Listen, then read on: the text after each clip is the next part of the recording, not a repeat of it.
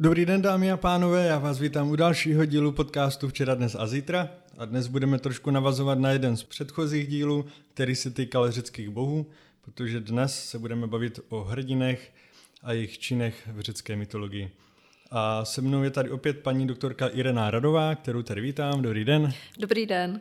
A budeme začínat uh, trošku podobně jako v minulém dílu a proto by mě zajímalo, odkud tedy všechny tyto příběhy o hrdinech a jejich činech který známe. Dobře, děkuji eh, za tento dotaz, který je samozřejmě velmi důležitý a eh, ukazuje současně, kolik toho musíme pročíst, abychom se dopátrali ke všem našim informacím eh, o řeckých mýtech. Je toho opravdu hodně. Na jedné straně jsou tady literární díla, kterých je zase široká paleta. Máme tady sáhodlouhé eposy, které vypráví o slavných skutcích dávných mužů, kteří samozřejmě byly lepší než my dnes. Takže to jsou epická stvárnění. Potom tady máme ale eh, celou řadu dramat, eh, která se také zaobírala činy řeckých hrdinů. Tak jsou to eh, zejména tragická zpracování, ale pozor, hrdinové nechybějí ani v komediích. Pak jsou tu zborové zpěvy, takzvaná starořecká chorika, která opět je také pro nás ceným zdrojem informací o řeckých hrdinech. To jsou ta díla, která asi čteme rádi, protože jsou zábavná, eh, jsou pěkná, patří opravdu do krásné literatury. Ale vedle toho máme také eh, ještě celou řadu dalších věcnějších eh, děl, která nám také, nás také o, antické mytologii spravují. Tak jsou to takzvaní mitografové, tedy spisovatele, kteří jejich cílem nebylo pobavit, ale informovat. Takže oni snesli, prostě dali dohromady různá pojednání o různých řeckých hrdinech a, a e, nakladli vedle sebe i různé verze, takže e, jinak se ten příběh třeba vyprávěl v Tébách, jinak v Jolku, jinak v Korintě. A to všechno nám tito mitografové zaznamenali. Jejich jazyk je suchopárný, takže nečte se to tak dobře, ale zase e, je, jejich informace jsou bohaté.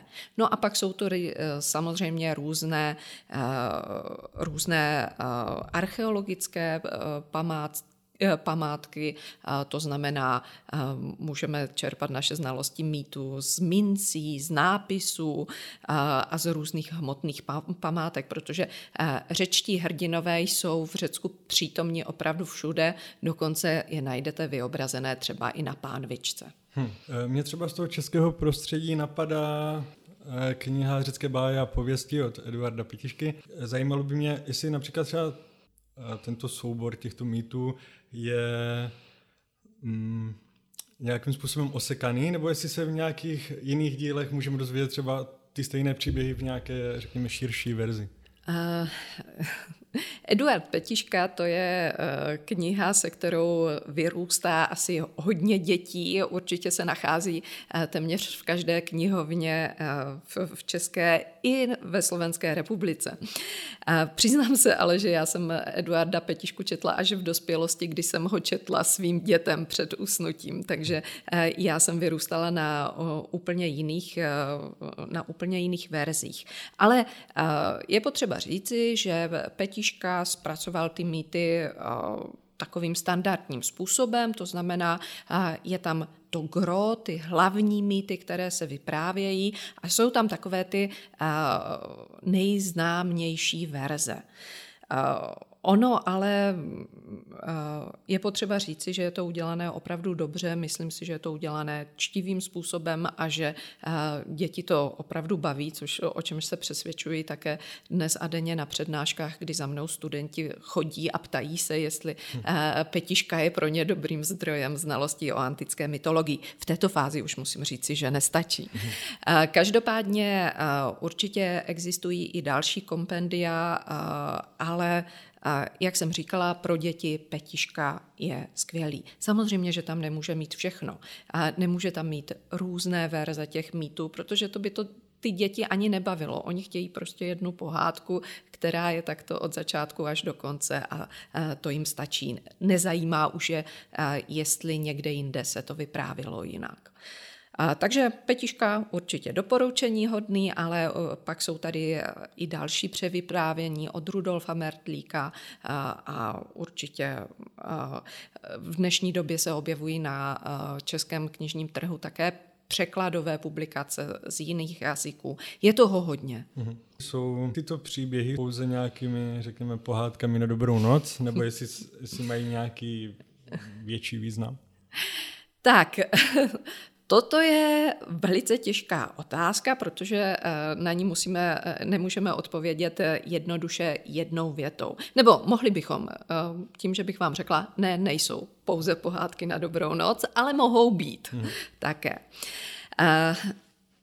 My musíme vycházet z toho, že eh, mýtus eh, sám o sobě je těžko definovatelný útvar. Já eh, vždycky se snažím vzít si nějakou širokou definici, protože čím užší definice, tím méně je použitelná na všechny mýty, které máme dochované. Takže musím říct, že mně se líbí definice německého badatele Waltra Burkerta, který víceméně říká, že mýtus mýtus je nějaké tradiční vyprávění, které odkazuje na něco důležitého pro danou komunitu. Hmm. Takže eh, tady z této definice vyplývá, že v těch mýtech je něco důležitého, že to není jenom pohádka na dobrou noc. Takže můžeme tam určitě nacházet eh, různé typy sdělení, třeba vysvětlení toho, jak funguje svět a tím myslím nejen svět eh, v přírodě, tedy ten svět, který nevytvořili lidé, ale také, eh, jak funguje lidská společnost. To je v mýtu přítomno. Eh, nebo máme tady odraz historie. Může to být poučení o tom, jak vzniklo to které město, proč je tento kmen znepřátelen s jiným kmenem a podobně. Může to být také prostředek pro legitimizaci nějakého vyššího cíle. A to asi musím trošku vysvětlit. Tak eh, když si vezmete eh, mýtus, jak jej zpracoval římský spisovatel, římský básník eh, Publius Vergilius Maro ve svém epose Aeneis, tak to je vlastně, mohli bychom to číst jednak jako pohádku na dobrou noc, vyprávění o statečném Éneovi, který zachránil svého otce, utekl z hořící troje, zachránil nejen otce, ale také bůžky a přenesl je po dlouhém putování plném eh, různých dobrodružných eh, úkolů, tak je přenesl do Itálie, kde eh, vlastně jeho vláda vedla k tomu, že byl později založen Řím. Takže mohlo by se to číst jako pohádka, mohlo by se to číst jako odraz historie, ale mohlo by se to číst také jako něco, co dává Římanům jakousi legitimitu v tom nově se ustanu, nebo eh, jakožto státu, který se nově ustanovuje v tom eh, mediteránním prostoru. Protože oni jsou přece potomky eh, pradávných, pradávného národa, který kdysi dávno v tom hrdinském věku bojoval u Troje. Hmm. Takže a Vergilius velice chytře eh, do toho svého eposu vkládá eh, scény, ve kterých se odkazuje na budoucnost, ve kterých se odkazuje na jeho přítomnost a, a odkazuje se na to, že jednou povstane ten veliký národ, který bude vládnout světu. Takže vidíte, tady nám mýtus neslouží jenom jako pohádka na dobrou noc, ale jako legitimizace toho, nového eh, světovládného fenoménu eh, aliase Říma. Mhm. Jasně. Um, pojďme tedy k těm hrdinům. Uh, zajímalo by mě tedy, ještě nemusíme se bavit úplně konkrétně o nich, ale jestli všeobecně se dají nějak definovat, jestli třeba mají nějaké společné prvky. Tak, uh, Zase eh, hrdinové eh, v řeckých bájích to je velká množina, takže eh, určitě nějaký společný prvek mají, ale každý hrdina je svým způsobem jiným. Já se ale nejprve ještě zastavím u toho slova hrdina vůbec. E, řecky se hrdina řekne héros. Vy to znáte také, e, nebo známe to také z moderních jazyků, konec konců někdy se říká herojské mýty místo hrdinské, jo? takže to slovo přešlo i e, do moderních jazyků. No a to slovo héros v řečtině má vícero jazyků. Promiňte, vícero významů. Jednak to může být to, co naše hrdina, to znamená někdo hrozně statečný, eh, který dělá neuvěřitelné věci. Pak je to eh, obecné označení pro lidi takzvaného čtvrtého věku. O tom jsme se bavili minule, že básník Hesiodos vymezil v rámci lidského rodu několik pokolení, začal zlatým věkem a pak to pokračovalo eh, a bylo to čím dál horší až na jednu výjimku, čtvrtý věk, věk hérou, byl zase věkem takovým docela, eh, docela slavným, docela dobrým. Takže eh, Héros může označovat také lidi tohoto čtvrtého věku, který kdysi eh, byl na zemi. No a pozor, slovo héros označuje také předmět uctívání. Héroové byli tedy také součástí řeckého kultu. Řekové obětovali nejen bohům, ale také svým héroům. No a kdo se mohl dostat, kdo mohl získat tady tu výsadu, těch uh, kategorií je zase vícero. Uh, jako herové byli uctíváni zakladatelé měst, uh, praotcové národa nebo rodiny, eh, jo, eh, eh, kmene, nebo zakladatelé různých významných, významných lokalit v Řecku. Ale pozor, jako héroové byli uctíváni také třeba mykénští králové, tedy králové mykénského období, ale také historické osobnosti, které se nějakým způsobem eh, vyznamenaly. Tak víme, že třeba spartský král Brásidas, eh, který eh, se proslavil mimo jiné svým vítězstvím u Amfipole, tak také mýval herojské pocty, dostávalo se mu herojských poct. Nebo dramatik Sofokles, který zase se vyznamenal něčím jiným, nikoliv statečným bojem, ale tím, že ve svém domě mě přijal jednoho boha, který zrovna měl být ustanoven v Aténách. Takže i Sofokles byl pod, po své smrti uctíván jako héros. A dokonce se dostávalo i kolektivní heroizace třeba vítězům ve slavných bitvách. Takže i tyto můžeme označit eh, jako hrdiny, jako héroje.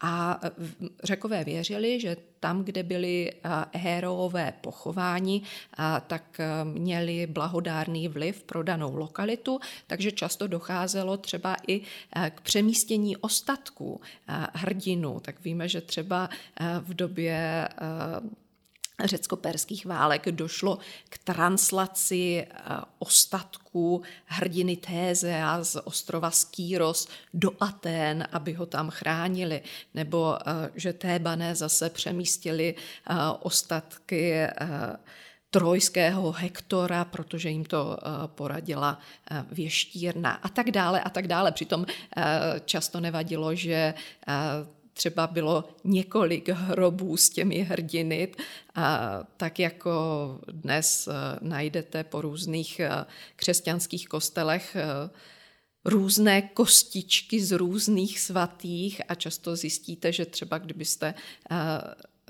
že třeba někteří svatí měli deset klíčních kostí a podobně, protože byste jich po celém světě takto nazbíral. Jo, takže to lidstvo je pořád stejné. Mhm. A má tento název uh, tak něco společného s bohyní Hérou, nebo to je jenom čistě uh, podobnost? No, já nejsouc etymolog, Eh, bych se tady do tohoto nerada pouštěla. Ono samozřejmě, eh, že jméno bohyně Héry eh, svádí právě tady k tomu, že měla tedy něco společného s hrdiny, že byla ochranou bohyní, což ona často také byla. Třeba chránila argonauty, ale i některé další hrdiny.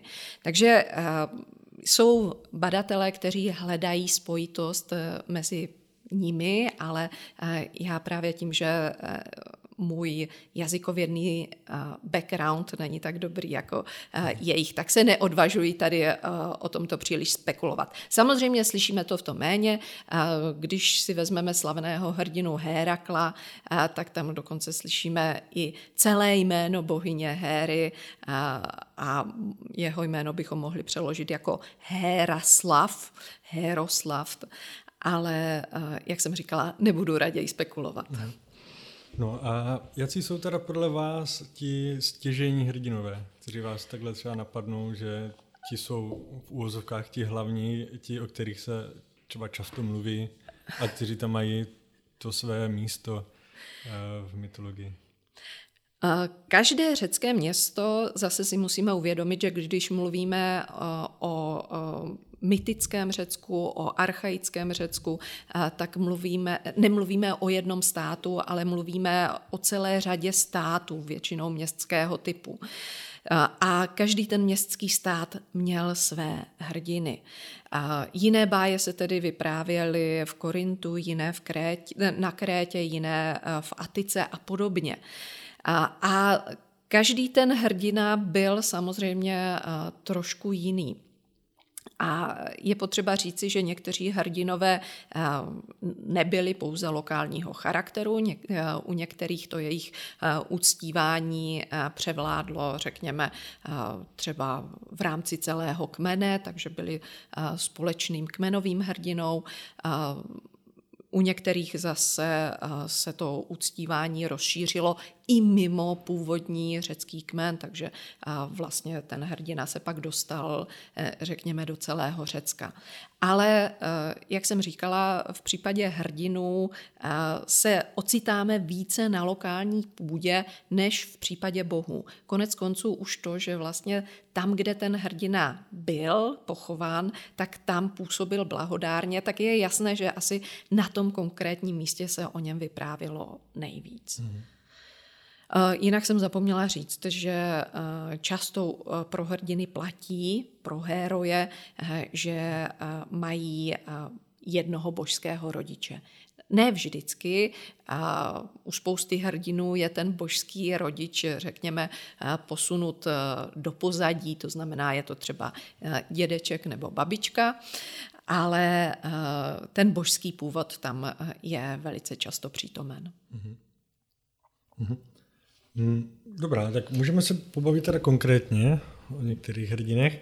Mě pro začátek napadá třeba příběh o trojské válce, který je můj eh, nejoblíbenější z řecké mytologie, který je podle mě eh, doslova prošpikován různými hrdiny a nejenom hrdiny, ale i bohy. Tak eh, jestli bychom se třeba odsud mohli odpíchnout, kdo se teda té trojské války účastnil? Uh, Určitě. Trojská válka, to jsme, řekněme, došli už téměř na konec toho herojského věku. Pro... Trojské válce předcházely, předcházelo ještě několik generací hrdinů. Mhm. Ale můžeme začít třeba od Trojské války. Trojská válka v podstatě patří k takzvaným společným podnikům řeckých hrdinů, protože já jsem říkala, že hrdinové jsou většinou tedy na nějakém tom svém místě a sami konají nějaké úžasné činy. Ovšem v několika případech eh, byly ty činy, které museli podstoupit natolik veliké, že na to nestačil jeden hrdina a bylo zapotřebí, aby se těch hrdinů sešlo více. Eh, tak se to stalo například eh, při lovu takzvaného kalidonského kance, který byl opravdu hrozná bestie, pustošil široká daleká pole a byl to, bylo to také zvíře, které poslala na Kalidon bohyně Artemis, rozhněvaná na zdejší tehdejšího vládce. Takže tehdy poprvé e, vlastně král Kalidonus svolal výkvět celého Řecka, hrdinský hrdinové se sešli, a devět dní a nocí mocně hodovali a pak se vydali na kance, které ho také zabili. Takže to je jeden z, prv, eh, z prvních společných podniků řeckých eh, hrdinů. Mezi další patří třeba výprava argonautů, o které bychom mohli hovořit eh, třeba dva podcasty. Hmm. No a další je tedy trojská válka. My eh, máme obrovské štěstí, že se nám dochoval homérský epos Ilias, eh, který ovšem pozor nevypráví o celé trojské válce, ale pouze výseku z této války. Eh, takže přináší nám zpravodajství přibližně o 50 dnech z této velké události. My se ovšem četnými prolepsemi dozvídáme také leco z toho, co předcházelo. Takže Ilias není epos o celé trojské válce, pouze o části z, uh, této války, ale můžeme říci, že je to uh, část války velice důležitá. Hmm. A 50 dnů z kolika třeba? Uh, řekové leželi u Troje 10 let. 10 let. 10 let se jí marně snažili dobít Aha. a v, troj, v Iliadě se jim to ještě nepodařilo. Aha. Na Ilias ale, nebo v archaickém období eh, řecké literatury existovaly eh, ještě další eposy. Eh, já jsem říkala, máme štěstí, že homerské se nám dochovaly, ale byla tady ještě celá řada dalších takzvaných kyklických, které se nedochovaly. My ale máme třeba údaje o jejich obsahu nebo známe také jejich názvy, tu i tam máme spekulace o tom, kdo je mohl složit a podobně. Hmm. Tady tyto eposy doplňovaly, doplňovaly Iliadu, můžeme si z nich poskládat tedy celou historii té trojské války od Takže začátku byl, až do konce. je ten původní uh, příběh, řekněme, a ti ostatní na to navazují? ne, tak bych to určitě neřekla. Musíte si představit, že existovaly mýty o tomto konfliktu a existovaly eh, písně, které se o tom zpívaly, o různých částech toho konfliktu, ale nemůžeme říct, že Ilias je ten první, hmm. ta první píseň. Hmm. Pro nás je jediná dochovaná, jo, ale uh, ty písně se zpívaly uh, hodně dlouho před tím, než vznikla Ilias uh, a uh, v Iliadě máme dochováno i dědictví těch zpěvů, které jí předcházely. Hmm. Tak, uh, Trojská válka, já jsem říkala, eh, že se sešlo hodně hrdinu. Eh, Homer nám eh, části svého eposu podává také takzvaný katalog lodí, to znamená, je tam výčet lodí, které k Troje připluly a vždycky na každé lodi je řečeno, který tam byl hrdina a čím třeba vynikal. Takže mhm. pokud chcete znát všechny hrdiny, můžete se podívat sem. Musím ale říci, že ty katalogy nepatří v dnešní době k těm nejoblíbenějším pasážím epické poezie. A uh, Homer, uh, jak jsem říkala, představuje 50 dní a v těch 50 dnech je uh, vlastně všechno, co si tak člověk uh, k velkému válečnému konfliktu dokáže přimyslet. Máme tady uh, skvělé okamžiky hrdinů, máme tady okamžiky, kdy uh, hlavní velitel malomyslní, protože uh, má pocit, že je to všechno marné, konec konců už tam leží desátý rok a pořád nic. Máme tady eh, pokusy o to, konečně s tím konfliktem skončit. Eh, takže hm, dojde k dohodě, že se všechno rozhodne soubojem dvou vybraných hrdinů. Ale to nedopadne dobře máme tady uh, okamžiky, kdy se smlouva poruší a podobně. Není tady ale jenom boj, uh, tu i tam uh, se dostaneme také mimo bojiště, takže se dostaneme například do komnaty krásné Heleny, pro kterou vlastně celá válka vznikla, nebo jsme svědky toho, jak Velký obránce Troje Hektor se loučí se svou manželkou Andromachou, což je scéna, která eh, je velice dojemná, protože Andromaché má sebou eh, svého malého synka nebo jejich malého synka eh, Astianakta, který se nejprve tatínka bojí.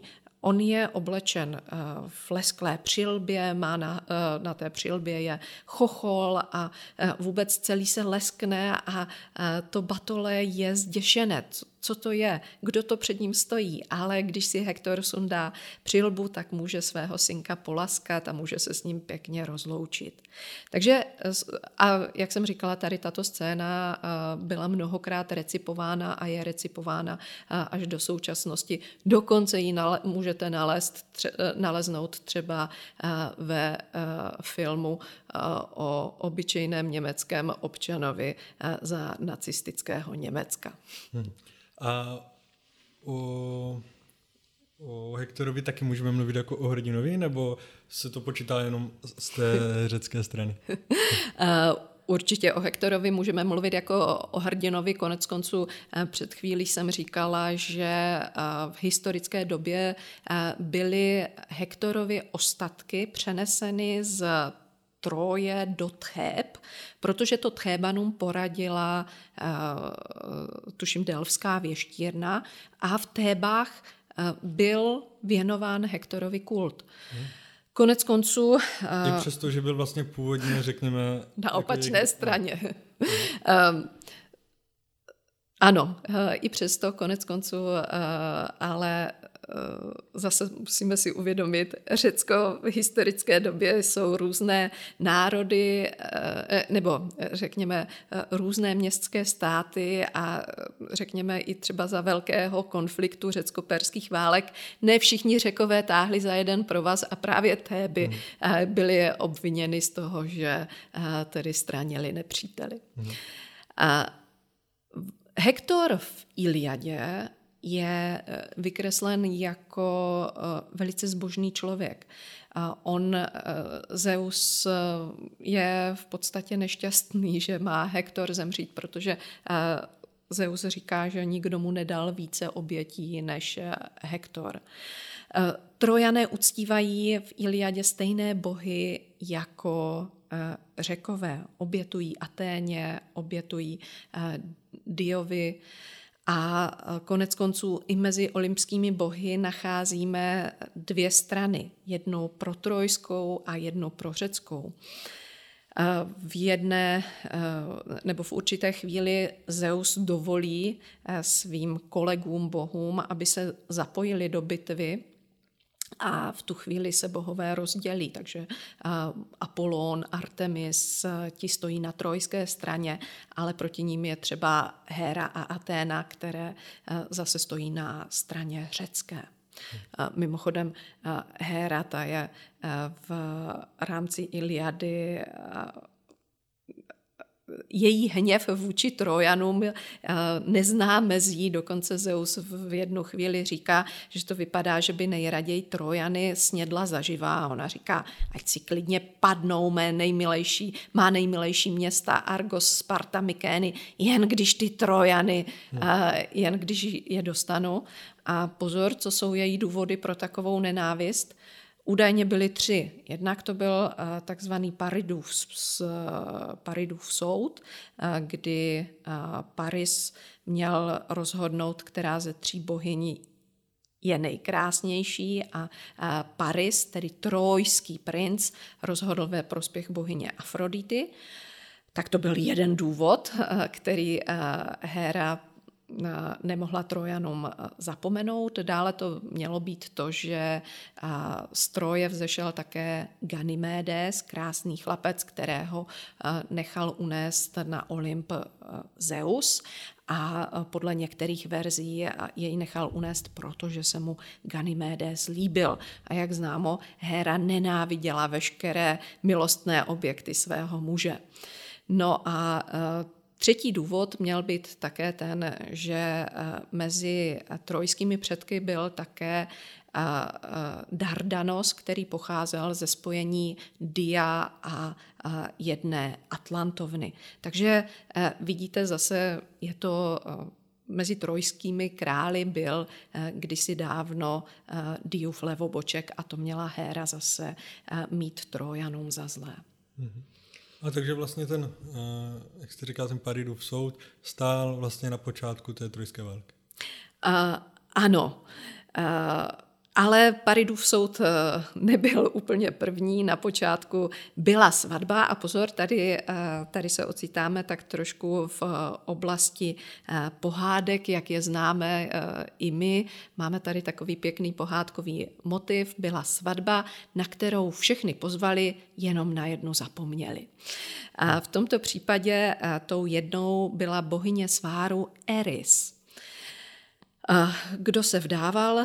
Vdávala se mořská bohyně Tetis a brala si smrtelníka Pelea. Ta svatba byla velkolepá, ono od Hetidu se ucházeli i velcí bohové, Zeus, Poseidon, protože asi byla eh, šťabajzna. Hmm. Eh, nicméně, eh, jak Zeus, tak Poseidon se zalekli věždby, že Hetidin syn bude mocnější než jeho otec. Takže to si ani Zeus, ani Poseidon nepřál mít takového potomka. Konec konců věděli, jak to dopadá, když synové přerostou svým otcům přes hlavu, protože Zeus vlastně svrhl svého otce. A tak byla bohyně Tétis provdána za Pélea, a jak jsem říkala, na tu svatbu byli pozváni všichni bohy, bohové a bohyně, pouze bohyně Eris pozvána nebyla. A ta se pomstila tím, že hodila mezi svatebčanky, eh, mezi tři bohyně jablko, které, na kterém bylo napsáno té nejkrásnější. Tomu jablku se říká do dneška jablko sváru a, a je to i v moderních eh, jazycích existuje tady tento frazém. Každopádně Zeus pochopil, že jde do tuhého, eh, když si ono jablko nárokovali Héra, Aténa a Afrodité a nechal spor rozhodnout smrtelníkem poslal Herma se všemi třemi bohyněmi do Troje nebo e, do pohoří Ida, kde tehdy Paris e, pásal stáda a Paris měl rozhodnout. Všechny tři bohyně se snažily Parida nějakým způsobem přesvědčit, aby uznal, že právě ona je ta nejkrásnější. Bohyně Aténa mu slibovala moudrost, bohyně Héra mu slibovala moc, bohyně Afrodité mu slíbila nejkrásnější ženu na světě. Paris se nechal přesvědčit tímto argumentem a rád uznal, že bohyně Afrodite je ta nejkrásnější a dal jí ono jablko. Jenže chyba lávky, nejkrásnější žena na světě, spartská Helena, byla v té době provdána za uh, spartského krále Menelá. A tak uh, Paris musel nejprve eh, získat Helenu z jeho, eh, řekněme, z jeho domácnosti, to také učinil. Helenu si odvezl sebou do Troje a tím to všechno eh, začalo. Menelaos pochopil nejen, že mu bylo ukřivděno jakožto muži, ale také, že bylo porušeno hostinné právo, takzvaná Xenia, což bylo pro staré řeky velice důležité a šel za svým bratrem Agamemnonem, který byl velmi mocným králem. Jeho moc se rozpínala po celé Argolidě, to znamená v okolí města Argu. A tento Agamemnon spolu s Meneláem pak svolali po celém Řecku různé hrdiny. Měli docela dobrou výchozí pozici, protože kdysi dávno se o Helenu ucházela celá řada ženichů. My u mítografů máme dochovány katalogy heleniných hmm. ženichů. A e, mezi těmi ženichy byl také chytrý hrdina Odysseus, který poradil Heleninu otci, králi Tindareovi, aby zavázal všechny ty nápadníky, že pomohou Heleninu manželovi, pokud mu někdo ukřivdí. A Tindareos pochopil, že to je dobrá rada, protože mezi těmi nápadníky byli ti nejlepší z nejlepších a říkal si, možná je lepší je dopředu zavázat přísahou, kdyby se třeba později nějak nepohodli a ukázalo se to jako opravdu moudré, protože nyní, když e, tedy Agamemnon sbíral svůj kontingent, tak stačilo říci, hele, ty zpřísahal, musíš tedy jít do války, protože Meneláovi bylo ukřivděno. A nakonec se ta přísaha vymstila i hrdinovi Odiseovi, který také byl tedy zavázán tou přísahou, ale do války se mu nechtělo, protože on byl velice chytrý a tušil, že takový konflikt nebude jednoduchý. A proto, když k němu přišli, tak předstíral šílenství. Tak jako vy už to neznáte, ale dřív, když byla vojenská eh, povin, eh, nebo mm, služba na vojně povinností, tak eh, mladí muži se snažili různým způsobem tomu vyhnout, takže předstírali různé alergie, bolesti zad a podobně. Takže Odysseus také předstíral a on předstíral šílenství. Eh, šel na to chytře, eh, spřáhl do spřežení eh, dvě nesourodá zvířata, tuším, že osla a lišku, a pak s nimi oral pole a místo zrní sel sůl. Když se na to ti, kteří ho přišli verbovat, dívali, tak měli za to, že ano, Odysseus je bláznivý, ale bohužel tam byl také hrdina Palamédes, který byl podobně chytrý jako Odysseus. A tento Palamédes eh, v jednu chvíli vzal eh, Odysseova synka, který byl v té době nemluvně, a položil ho před Odysseův pluh. A v tu chvíli Odysseovo šílenství skončilo, protože eh, přes svého syna pluhem nepřejel. A tím pádem bylo jasné, že šílenství předstíral a musel chtě nechtě do Troje odjet. No, ta Odysseova moudrost je hodně známá. Předpokládám, že to byl taky nějaký uh, božský dar, nebo zkrátka byl takhle, řekněme, nadaný? no, uh, Odysseus uh, stran jeho otcovství uh, Máme zase různé verze. Na jedné straně je nebo nejčastěji bývá nazýván jako Laertův syn, Laertův důvtipný syn, ale někdy eh, Některé zdroje uvádí, že ještě než eh, Odiseova matka eh, přišla k Laertovi, ještě než tedy došlo na sňatek, tak byla znásilněna Sísifem. A Sisyphos v jeho jméně slyšíme podobný kořen jako ve slově Sophos, což znamená moudrý.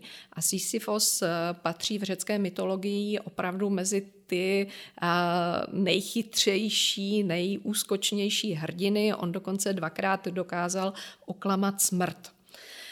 Takže eh, Odiseová moudrost se někdy vykládá eh, tady z tohoto zdroje, tedy eh, z toho, že jeho otcem byl Sisyphos, nebo také eh, jeho děda Odysseus byl také eh, velice úskočný, byl to eh, známý zloděj dobytka Autolikos, což v té době, eh, řekněme, nepatří tak morálně opovržlivým povoláním, jako bychom to mohli nazírat dnes. Každopádně ale tím, že Odysseus byl opravdu velice moudrý, tak patřil k speciálním proteže bohyně Atény. Bohyně Aténa, bohyně moudrosti a s Odysem a si užívala, řekněme, chvilky důvěrnosti. A ona nad ním držela ochranou ruku po celou dobu jeho strastiplného putování od Troje zpět domů. Ta putování trvala také deset let, takže chudák Odysseus deset let válčil u Troje a potom deset let se vracel domů.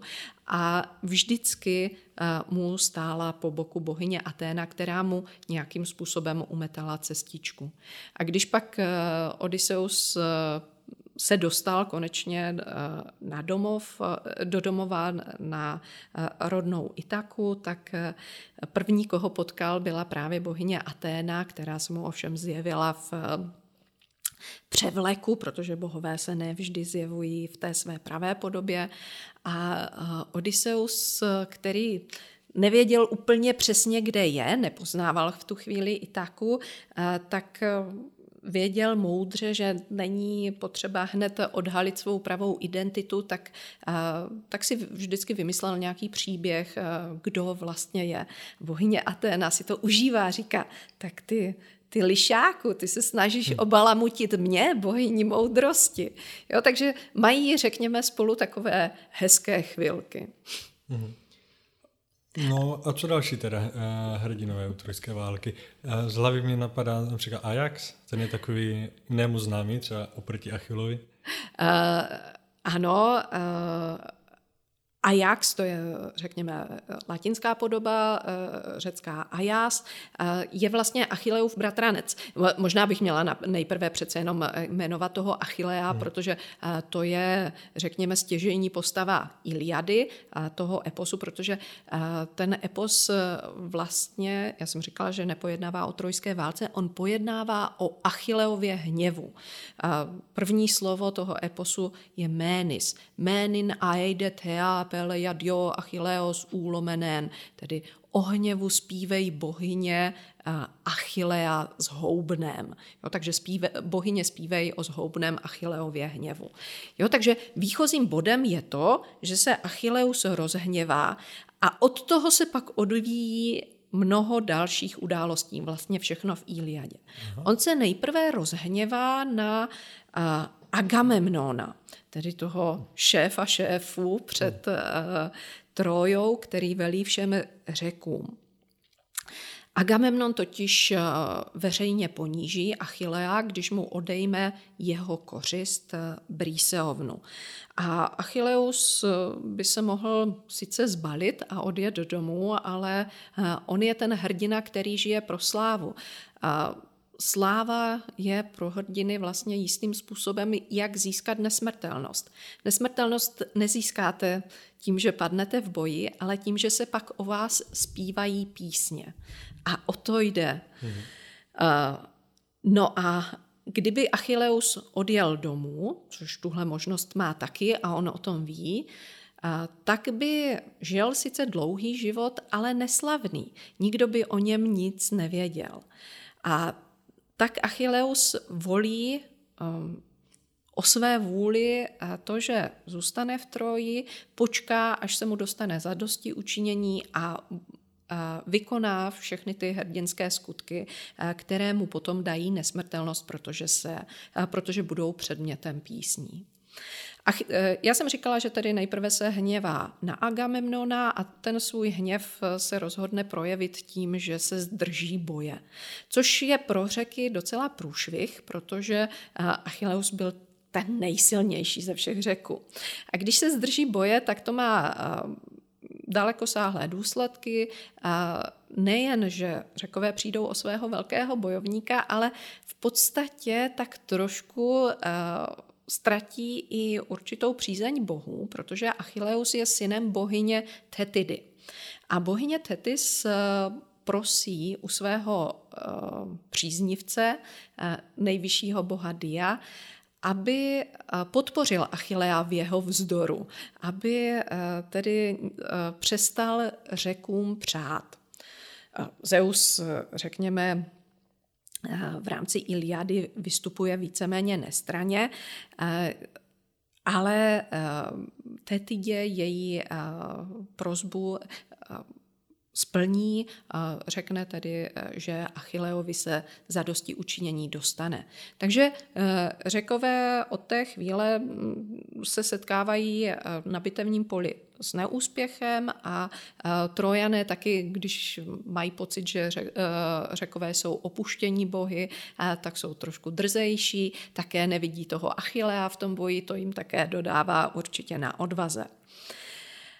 Když už je situace hodně složitá, hodně zlá, tak Achilleův přítel Patroklos uprosí svého druha, jestli by přece jenom nemohl zasáhnout do boje alespoň on v Achilleově zbroji.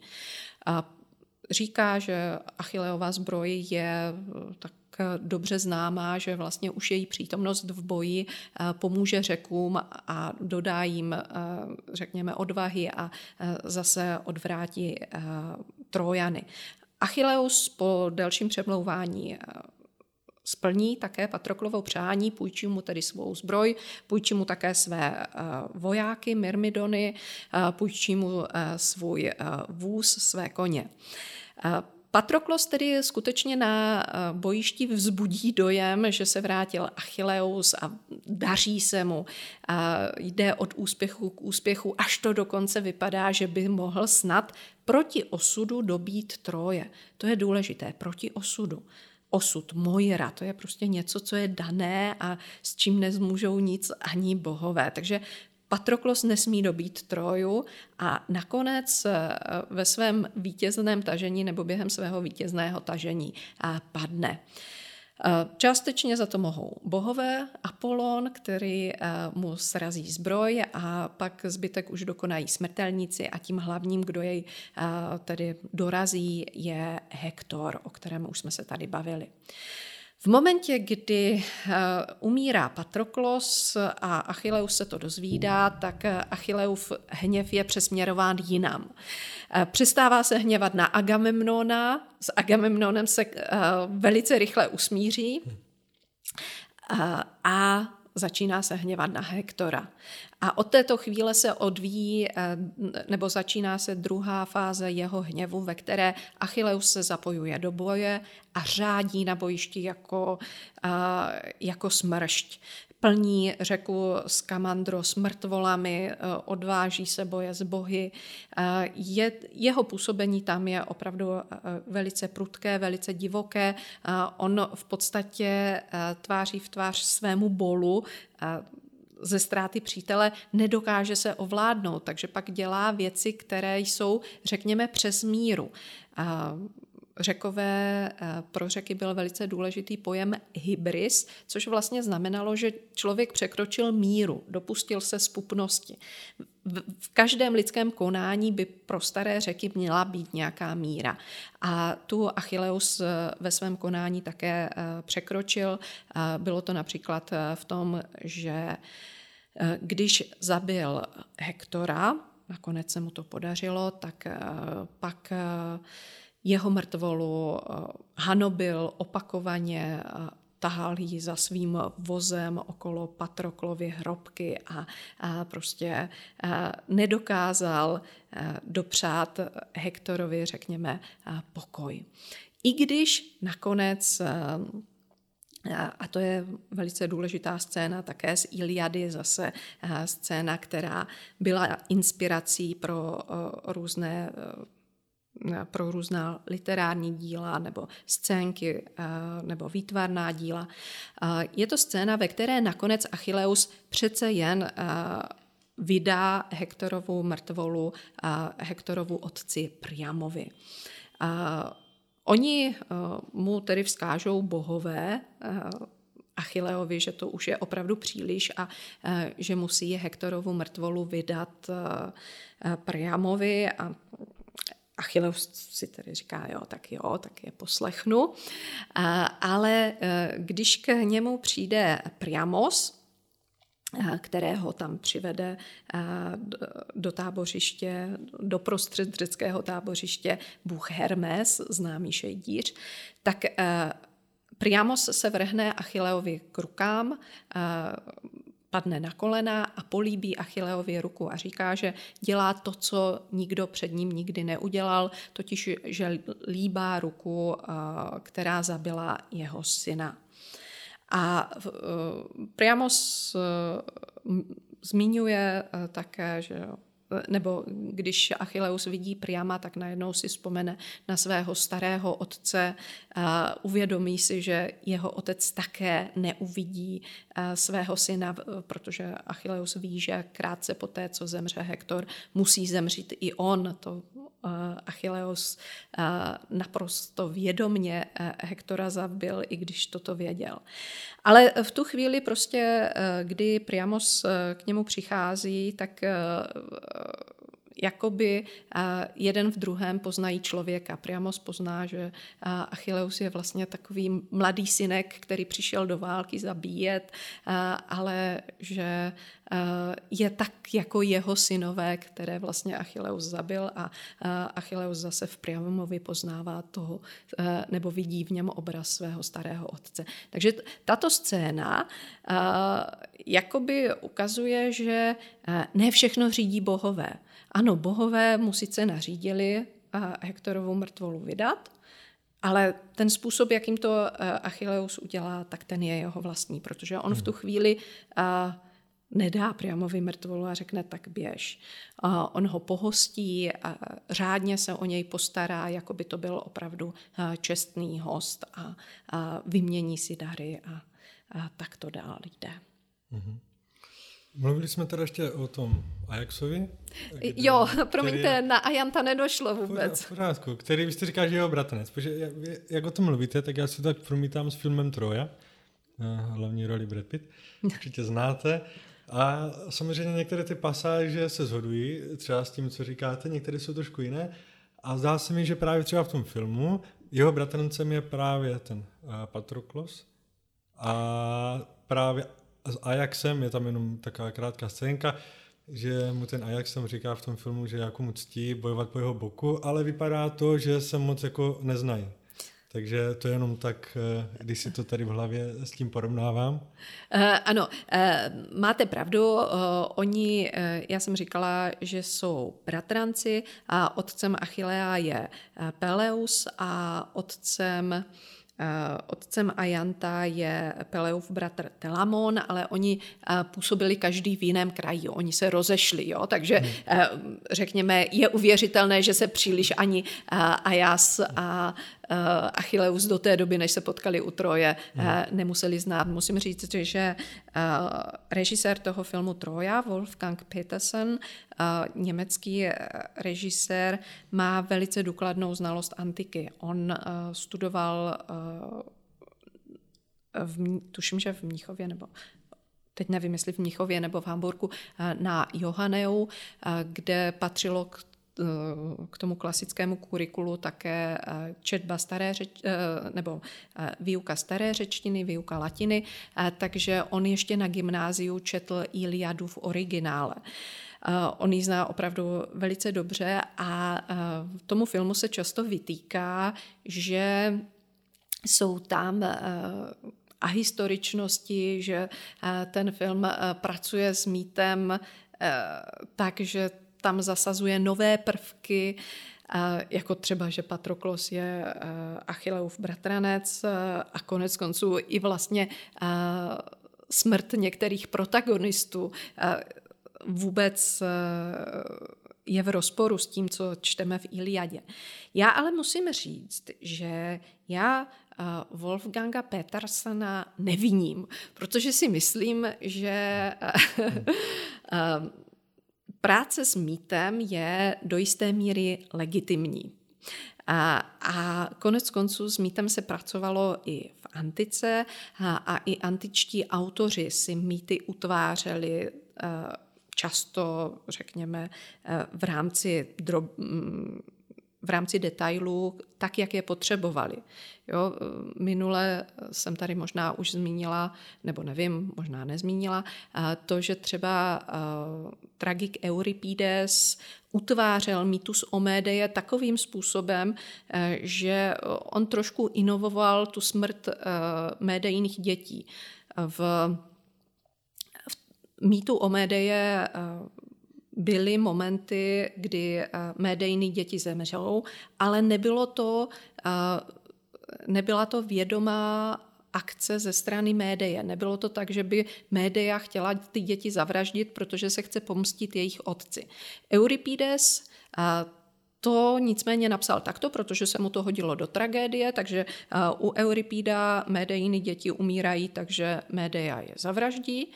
A ta jeho eh, verze byla natolik úspěšná, natolik eh, podmanivá, že od té doby už si v podstatě nedokážeme eh, médiu představit jinak než vražet, vědomou vražetkyni svých vlastních dětí. Takže i v antice měl básník možnost s těmi jednotlivými prvky v mýtu pracovat. Nebyla většinou jedna kanonická verze, se kterou by se nedalo hnout. Jo, e, ten mýtus se proměňoval. E, proměňoval se e, v dobách, proměňoval se v lokalitách, jo, jinak se vyprávěl v pátém století, jinak ve třetím století, jinak v Tébách, jinak v Argu a podobně. Wolfgang Petersen měl nějaký svůj záměr A musíme si zase uvědomit, že film je, řekněme, krátký útvar ve srovnání s dlouhým eposem, takže potřeboval kvůli ekonomii jisté v rámci toho ekonomii vyprávění bylo potřeba také některé věci asi zhustit, některé eh, vlastnosti různých postav třeba sloučit do jedné postavy, a tak eh, třeba Brýseovna, která eh, to je tedy ta Achilleova dívka, kterou mu odejme Agamemnon, tak v tom filmu má, bych řekla, mnohem důležitější úlohu, než eh, jaké se jí dostává v Iliadě, protože ona v Iliadě příliš ani ke slovu nepřijde, ale v tom filmu přichází eh, ke slovu hodně a eh, můžeme v ní pozorovat charakteristiky různých postav, nejen hmm. tedy homerovské Briseony. Takže, abych se vrátila k začátku, já uh, nejsem na straně uh, kritiků nebo jednoznačných kritiků Petersenova filmu. Uh, ono často klasičtí filologové říkají, ale tam je to jinak. Hmm. A teda ještě když jsme u toho filmu, protože co se týče hrdinů v tom filmu, jo, je tam Odysseus, Achilles, ten Ajax a to je tak všechno třeba, co si teďka z hlavy uh, vybavím. Jestli byste třeba vypíchla ještě někoho, kdo je tam uh, Mm-hmm. Dostatečně důležitý a třeba se ani v tom filmu uh, neobjevuje. Mm-hmm. Uh, určitě. Já jsem vlastně o tom Ajantovi zatím nic moc neřekla. Je prostě velký silák a když uh, Achilleus zdržuje boje, tak uh, Ajas patří uh, k těm nejsilnějším. On uh, v podstatě uh, chrání ty jednotky, on uh, je takovým uh, hlavním spiritus agens. Myslím, že zrovna v tom filmu padne rukou Hektora je tomu tak i v tom příběhu? Nebo? Ne, eh, v příběhu tomu tak není, ale eh, je tam jiná spoj, spojitost s Hektorem. Vidíte to, už si ani z toho filmu nepamatuju, já jsem ho viděla jednou, kdysi dávno. Mm-hmm. Ale a já má docela zajímavý osud a vlastně je na něm taky ukázána jedna je jeden motiv, který se často u řeckých hrdinů objevuje. A je to motiv hybris, tedy eh, to překročení hranic. A já totiž asi nějakým způsobem se dopustil uh, hybris a bohové ho potrestali uh, tím, že na určitou chvíli se pomátl. Ale tomu předcházela ještě jedna věc. Předcházelo tomu to, že a já žil ještě dlouho, eh, nebo určitou dobu po té, co eh, už nežil Achilleus. A když Achilleus padl, tak Ajas spolu s Odysem eh, velice účinně bránili jeho mrtvolu. A vždycky, když máte epos a bojují proti sobě dvě strany a padne významný hrdina, tak pak se rozpoutá velká řeš o jeho tělo a protože protivník chce získat kořist, chce hmm. získat jeho, jeho tedy brnění a ti jeho druhové zase mu chtějí dopřát pohřeb. Takže to je typická epická scénka boj o tělo padlého hrdiny. Rozpoutal se pochopitelně také o tělo padlého Achillea, a jak jsem říkala, Odysseus a Ajas byli těmi hlavními, eh, kdo eh, nakonec dokázali přinést Achilleovu mrtvolu eh, do řeckého ležení. No a pak vznikl spor o to, kdo má dostat Achilleovi zbraně. Má je dostat Odysseus nebo Ajas? Ten uh, námět, spor o zbraně uh, se objevil v celé řadě uh, tragédií. Nám se ty tragédie nedochovaly, ale víme, že známe opravdu jména autorů, kteří tady takovou tragédii složili. V tom sporu hrají hlavní roli jako soudci Agamemnon a Menelaos, kteří přiřknou zbraně Odiseovi a údajně poté Ajanta posedne šílenství, protože má pocit tedy, že jeho čest byla uražena. A v tom šílenství se vydá večer do řeckého ležení, chce pozabíjet řecké vůdce, ale právě protože je v tu chvíli mimo sebe, tak místo řeckých vůdců zajme dobytčata a ta pak trápí. O tom nám vypráví ve svém dramatu, ve své tragédii nazvané Ajas básník Sofoklés. Když pak nabide zdravého vědomí Ajas, tak pochopí, že sám sebe připravil o čest tím, co spáchal a nakonec spáchá sebevraždu. A já jsem říkala, že je tam spojitost s Hektorem. Uh, on spáchá sebevraždu uh, za pomocí meče, který kdysi získal od Hektora. Uh, v jednu chvíli, kdy eh, došlo k dohodě, tedy že proti sobě budou bojovat jeden řek a jeden trojan, tak se proti sobě postavili právě Hektor a Ajas a bojovali dlouho, dlouho, dlouho a zjistili, že vlastně bojem rozhodnout nemohou. A to také ukazuje na tu mimořádnost Ajantovu, jo? protože Hektor byl ten nejsilnější trojan a, a Ajas mu tedy dokázal vzdorovat. No a když tedy eh, poznali, že eh, ten boj je nerozhodný, tak si vyměnili dary a eh, rozešli se.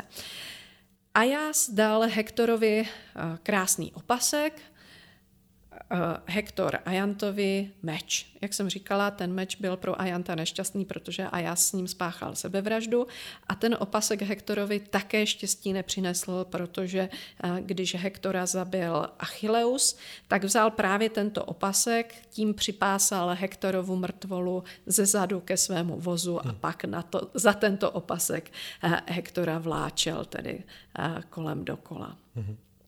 Zajímavé. Takže svým způsobem ho ten Hektor v úvozovkách zabil také. Eh, ano, eh, právě proto eh, Myslím si, že Wolfgang Petersen opravdu s těmi detaily pracuje velice dobře. Hmm. No a vracím se tedy k dalším hrdinům, hmm. kteří před Trojou byli. Byl tady třeba hrdina Diomedes, který byl také velice silný. Byl to také mimořádný oblíbenec bohyně Atény. Dokonce na její radu dokáže i napadnout bohy, takže napadne Area, napadne bohyni Afroditu. Nebo jsou tady pak takový hrdinové, kteří třeba nejsou známi, řekněme, obecně, ale jsou známi jisté skupině lidí. A v tomto případě myslím entomologii. A je to pořadě hrdinů, totiž, kteří byli před Trojou, jsou pojmenováni motýly. Takže třeba slavný lékař, řecký lékař před Trojou, Máchaon, dal jméno jednomu krásnému tropickému motýlovi. Hmm. A tak dále, a tak dále. Takže e, těch hrdinů je tam hodně, potom je tam pochopitelně stařec Nestor. Mezi řeckými hrdinami tedy nejsou jenom mlátičky, ale hmm. jsou tam i moudří mužové, Jedním z nich je právě Nestor, který už když plul k Troje, tak vlastně zažil třetí generaci lidí, to znamená, že byl opravdu hodně starý. On se konec konců účastnil různých předchozích výprav řeckých hrdinů. No a tento Nestor je důležitý, protože on vypráví také hrdinům, co se dělo dřív. Vypráví jim o slavných činech těch starších hrdinů a tím vlastně jim dává příklad. Ukazuje jim, jak by to mělo vypadat. Když si Agamemnon neví rady, tak vyhledá právě eh, Nestorovu radu.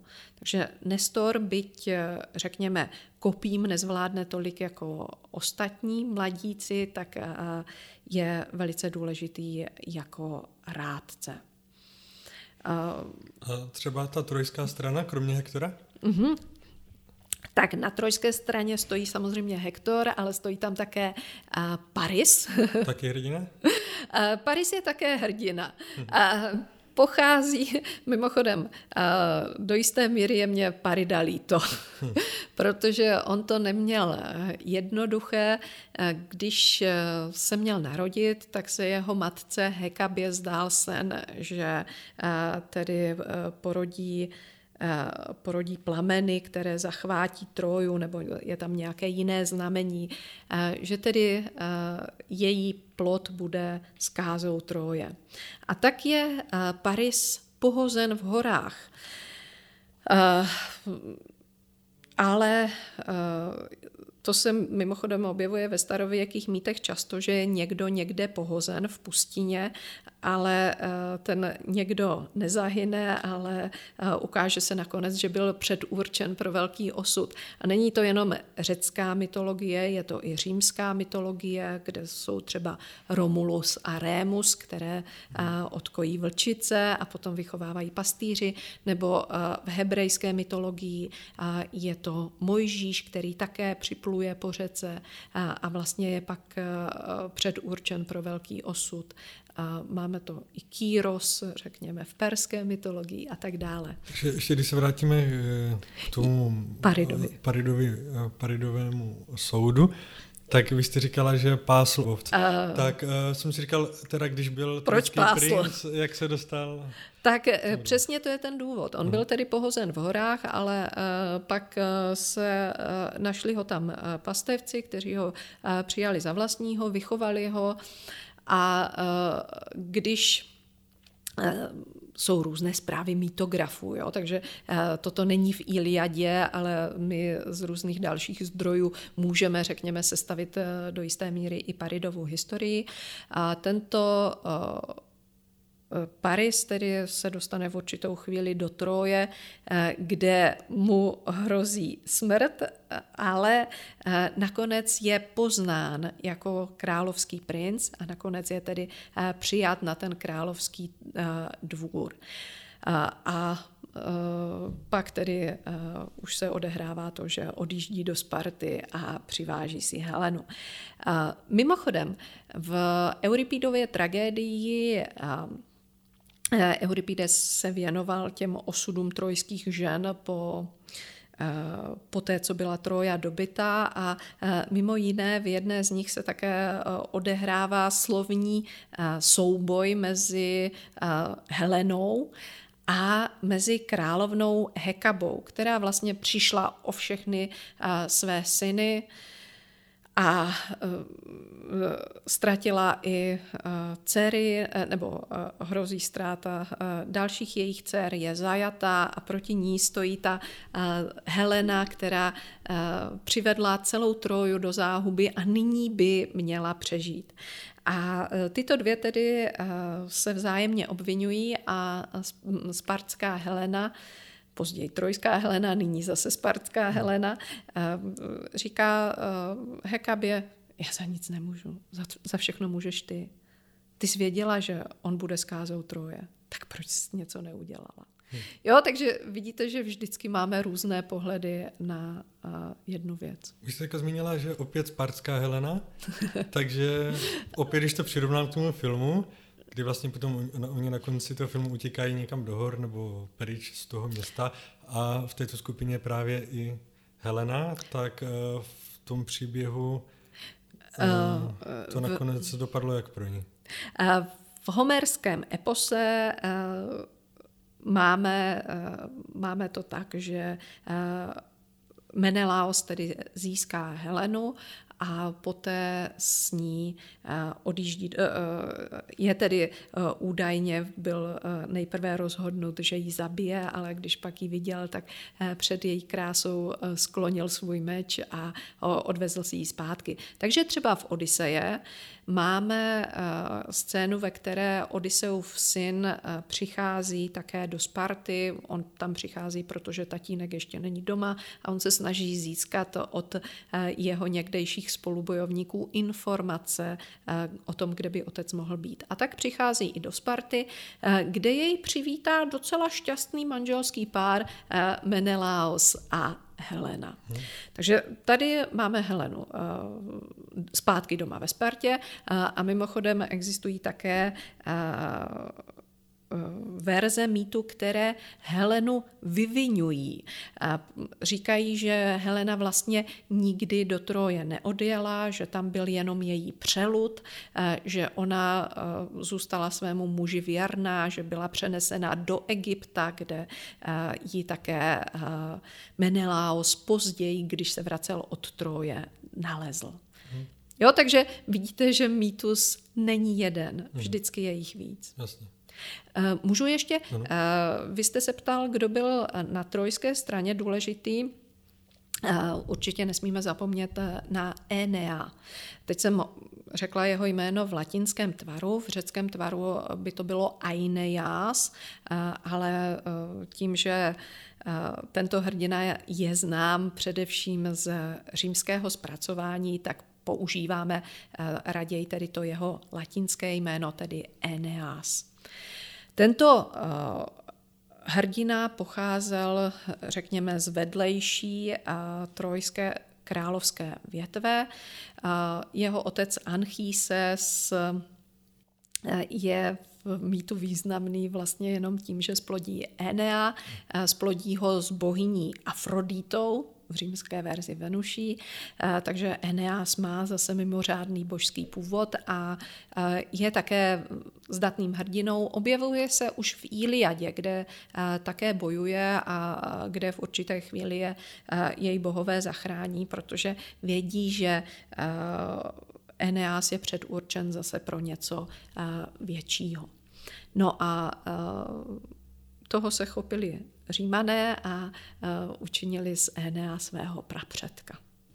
No, uh, věřím, že bychom si o tom tématu mohli povídat ještě strašně, strašně dlouho, ale bohužel nás malinko tlačí čas. Ale měl bych na vás ještě poslední otázku a zajímalo by mě, jestli třeba některé uh, konkrétní historické postavy se nějak odkazovaly na tyto hrdiny, jestli třeba napodobovali anebo říkali, že jsou třeba předky těchto hrdinů, jestli vás kdo napadá. To si pište, že to dělali.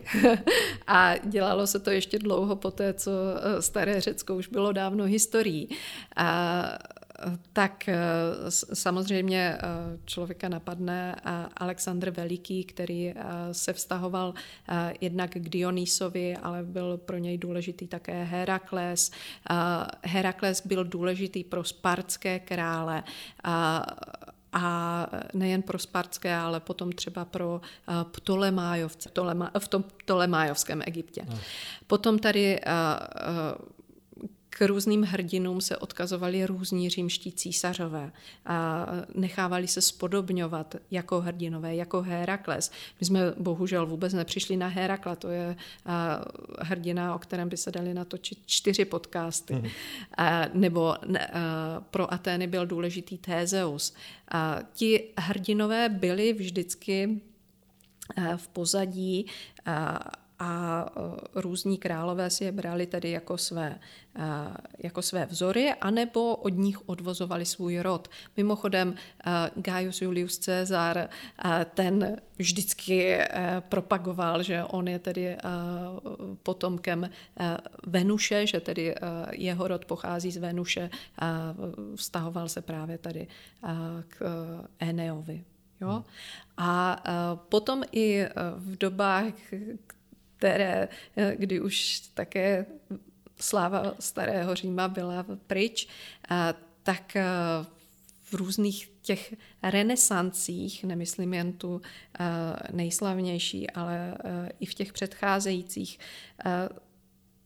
se většinou tedy na panovnických dvorech snažili různí velmožové připodobnit k těm antickým hrdinům a vidíte to, i když se projdete po našich zámcích, eh, tak eh, na různých malbách, eh, sochařské výzdobě, ta antika je pořád kolem nás a jenom člověk ji musí umět vidět. Hmm. To mě právě napadá, že na spoustě zámcích jsem viděl třeba sochu Herakla bojujícího s lvem, což mi tak jenom teďka přišlo. Myslel, jak o tom mluvíte, že Eh, určitě. Tak eh, konec konců, eh, když si vezmete naše pověsti, pověst o Bivojovi, že přinese toho kance tam někde na ten královský, nebo na, na ten knížecí dvůr, tak to tež udělal Herakles. A ono to vypadá, že my nevíme, jestli, jestli je to inspirace tady tím, ale v těch jednotlivých prvcích to vypadá opravdu jako inspirace tady tímto mítem. A že i naše města, že některá se hlásila k tomu, že byla založena Římany a pak odvozovala ten svůj původ až uh, od Trojanu a podobně. Hmm. Jo, ale to už je parketa uh, pro historiky zdejšího hmm. regionu. Uh, tady já už uh, znám opravdu jenom střípky. Hmm. Tak jo. Super. Já vám moc krát děkuji, teda, že jsme se uh, spolu znova sešli. Já vám děkuji za pozvání. A naslyšenou u dalšího dílu.